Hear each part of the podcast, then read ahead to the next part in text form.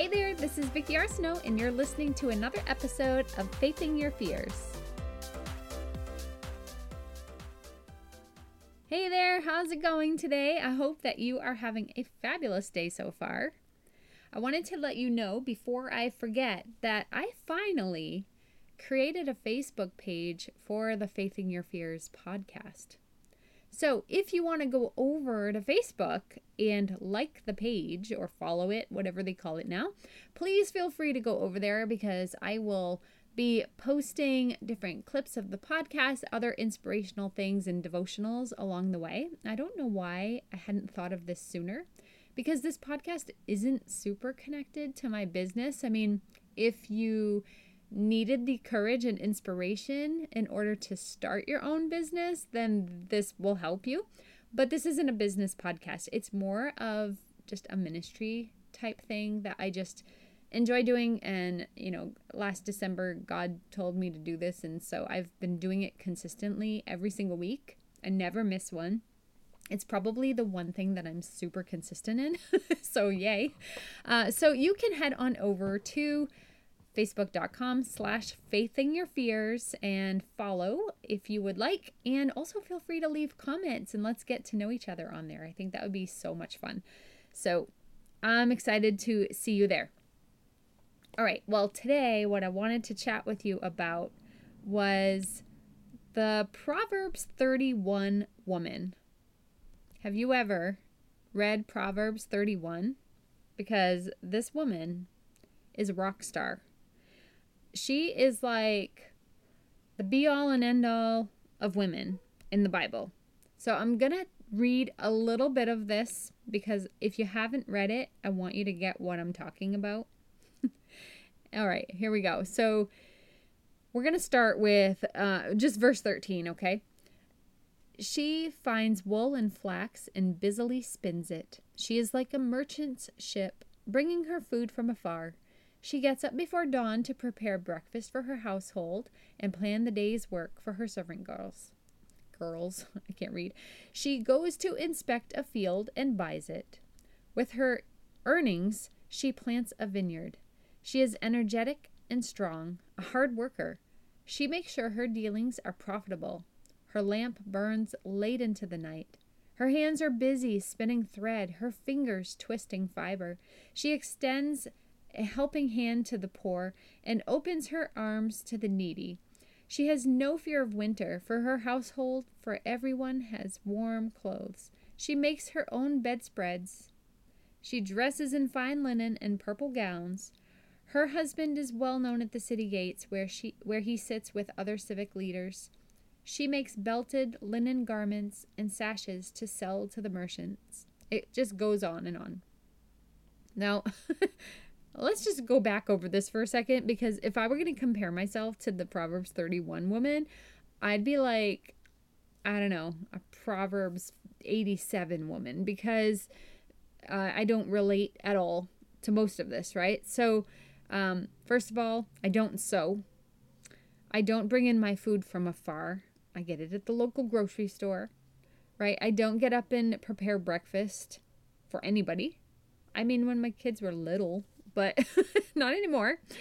Uh, and then um, I'm not a great planner, so planning a day for anybody besides myself is never a good thing. Um, I don't garden, so I don't plan on buying a field or planting a vineyard. Um, let's see. Her hands are busy spinning thread. Oh my gosh. Like literally, she makes her own bedspreads? What? Okay, I don't do that dresses in fine linen and purple gowns. Like I'm a jeans and t-shirt kind of girl, so um, nope, not that either. Her husband is well known at the city gates. Well, my husband is well known in our area uh, because he's been a police officer here for um, 32 years. So people have gotten to know him over the years, and yes, he's very respected and loved. Um, that has nothing actually to do with me, though. so, anyway, as you're reading through Proverbs 31, you can get in this headspace where you're like, whoa, is that what I'm supposed to be? Oh my gosh. No way. So let me just set you free from that. You don't have to be the Proverb Proverbs 31 woman, okay? We're just going to scroll down to uh, verse 30. Charm is deceptive and beauty does not last, but a woman who fears the Lord will be greatly praised. You know, the parts that I didn't read that you guys can go read, Proverbs 31, was just talking about that she is clothed with strength and dignity, dignity and she laughs without fear of the future. She has wise words and she's kind and she just watches over her household and you know is, is doesn't suffer from laziness. So the big thing though is that she fears the Lord and that's that. The fear doesn't mean that she's afraid of God. So in case you're not sure, this kind of fear means reverence. This kind of fear means respect, deep love, admiration, awe. That's what this fear means. Not, I'm going to hunker down and hide from God because I'm afraid. This is the point of the whole thing. It's not that we have to go out and be this particular woman and do the things she did because she's like, you know, perfect. No, it's just that with our hearts, we want to just love the Lord and be open to what it is he has for us. To do our do the things that he has set to us. Put our hands to work to the things that he's asked us to do to play our role in this lifetime so last week we talked a little more about how each of us makes up a part of the body now that's the body of christ but also, you think about how your own personal physical body works, right? There are things that are outward that everybody sees your eyes, your nose, your smile, your ears, your hair, your skin color, long nails, short nails, what you're wearing, all the things, right? But the things that are keeping us alive, nobody can see. Nobody can see our lungs and our heart and our liver and our stomach and all of the many parts that are inside our body. All of those parts are doing their job and they're not even getting any recognition, right? The recognition comes from everybody seeing what's on the outside. Well, sometimes your role in this lifetime, what God has you doing, may not be something that everybody sees all the time. You're but what you're doing is so vital and so important and so life giving.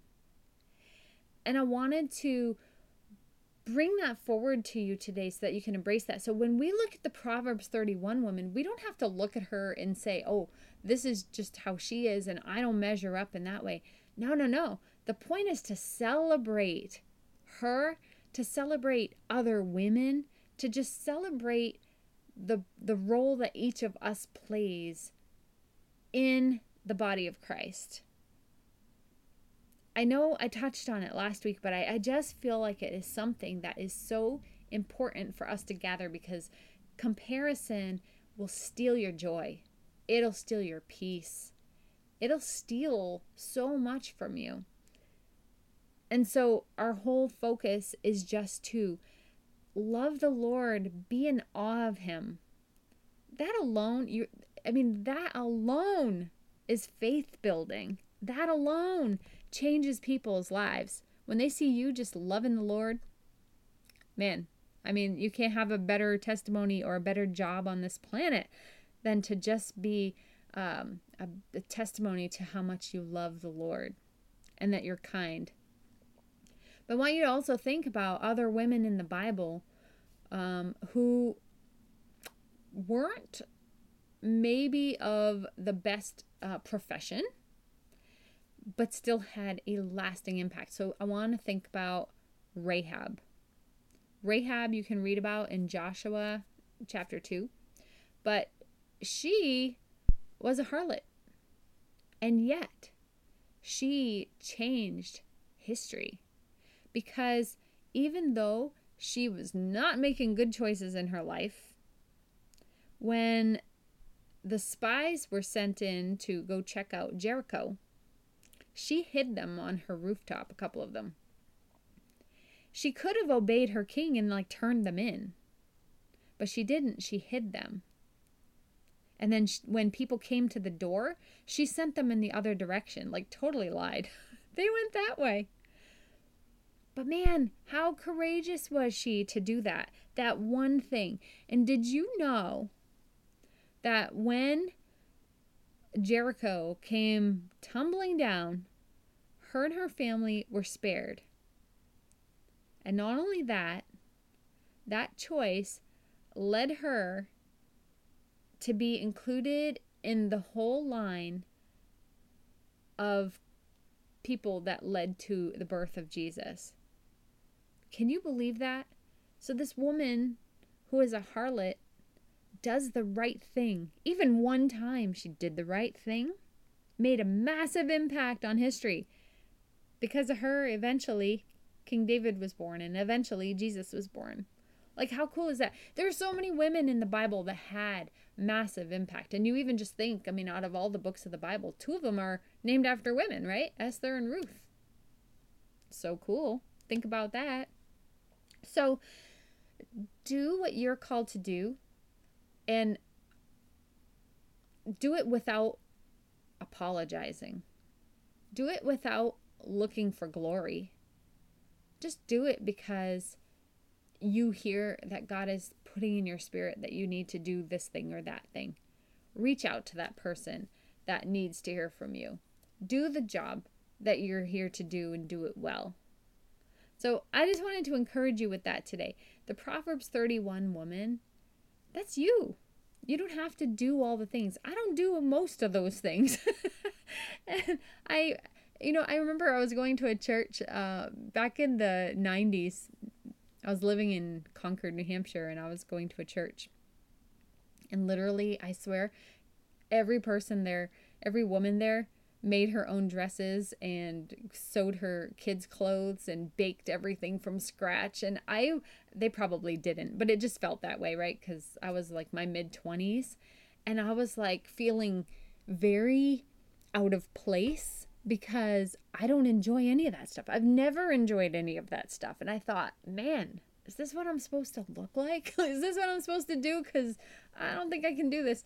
And uh, so I had to go through that time of just saying, no, God didn't create me to be a domestic goddess. That's not who I am. I don't do that. Um, but He did create some people to be that way, which is amazing. Um, but I am not that way. And I had to just learn to be okay. Like, Vicki, you're not made that way you're made the way he made you. Sometimes I, I felt like uh, I was more of like the typical guy than the typical girl because just how I thought about things and the things that I did, the things that I enjoyed were not like I'm putting hand quotes here of girly, you know what I mean? So, um, yeah, so that was in the 90s.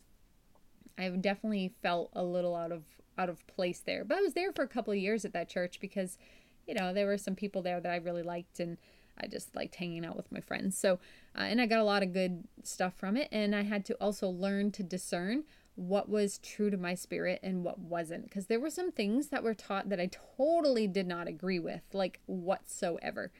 Not evil things, not things completely unscriptural or anything like that. It was just things that just didn't line up with my spirit and who I was and who I knew God to be. You know, I wasn't, we just were at different levels of revelation, which was perfectly fine. Um, so, anyhow, sometimes things like that help you grow stronger in your own relationship with God and your own understanding of the Bible. But I don't want to go on about that. Um, but I just want you to really just think about and embrace who you are. You know, your journey is your journey. It's your journey is your destination. It's not the be all and end all of where you think you're going to get to because when you get to that place, you're like, oh, what's next? What's next? What's next? It's always a what's next. so um, I just want you to embrace who you are as a person and to walk in the steps that God has laid out for you because He knows exactly where He wants you to go and exactly where He wants you to be. But He's also not pushy, right? If God were a pushy, overbearing God, Adam and Eve would never have bothered to eat that fruit because God would have stepped in and been like, Nope, don't touch that. I already told you, don't touch that. But he didn't. He let them make their decisions, right? So he lets us do that. He is a loving father. I don't know what your relationship with your father looked like, your your earthly father. But God is an all loving father. beyond what we can even understand. I was fortunate enough to have a loving father. But God loves me even more than he possibly could have. So I just wanted to um, encourage you with that today. Like, God's not mad at you, He's not disappointed with you, He doesn't think you failed. You can never fail in any way so much that God would not love you and just adore you. So I just want you to remember that today. You are so deeply loved by God. And don't ever forget that. So just go be you because you are what the world needs, not a photocopy of somebody else, just you. All right, well, that is it for this week. I'll see you next time. And again, you can head on over to facebook.com slash facing your fears if you want to follow me and uh, leave some comments and get inspired in other ways over on that page. Right now, there's nothing there. So let's go light it up, huh? All right, I'll see you next week. Bye.